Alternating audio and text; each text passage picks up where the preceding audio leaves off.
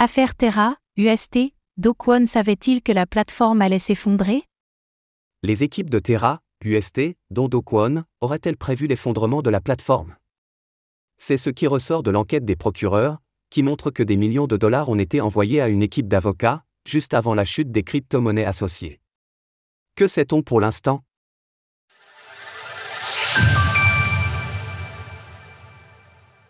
Les équipes de Terra se sont-elles préparées à l'effondrement de la plateforme?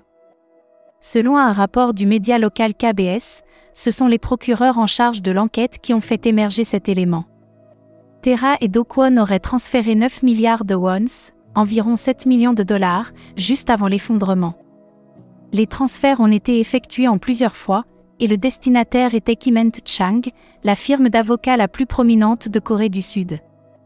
Les transactions ont été effectuées en amont de la chute des crypto-monnaies liées à Terra, ce qui suggère que Do et ses collègues étaient déjà en train de se préparer au pire. Dans ce cas, cela rajouterait une accusation à l'encontre de l'entreprise.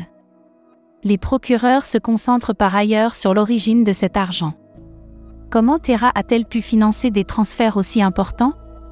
Si l'entreprise a utilisé les fonds de ses clients pour financer sa future défense, elle pourrait être accusée de détournement de fonds.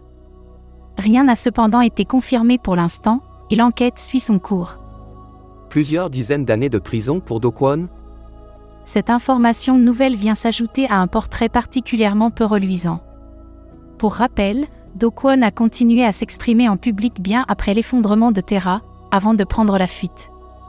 Il a été arrêté au Monténégro il y a quelques semaines, où il est prévu qu'il reste jusqu'à la fin du mois.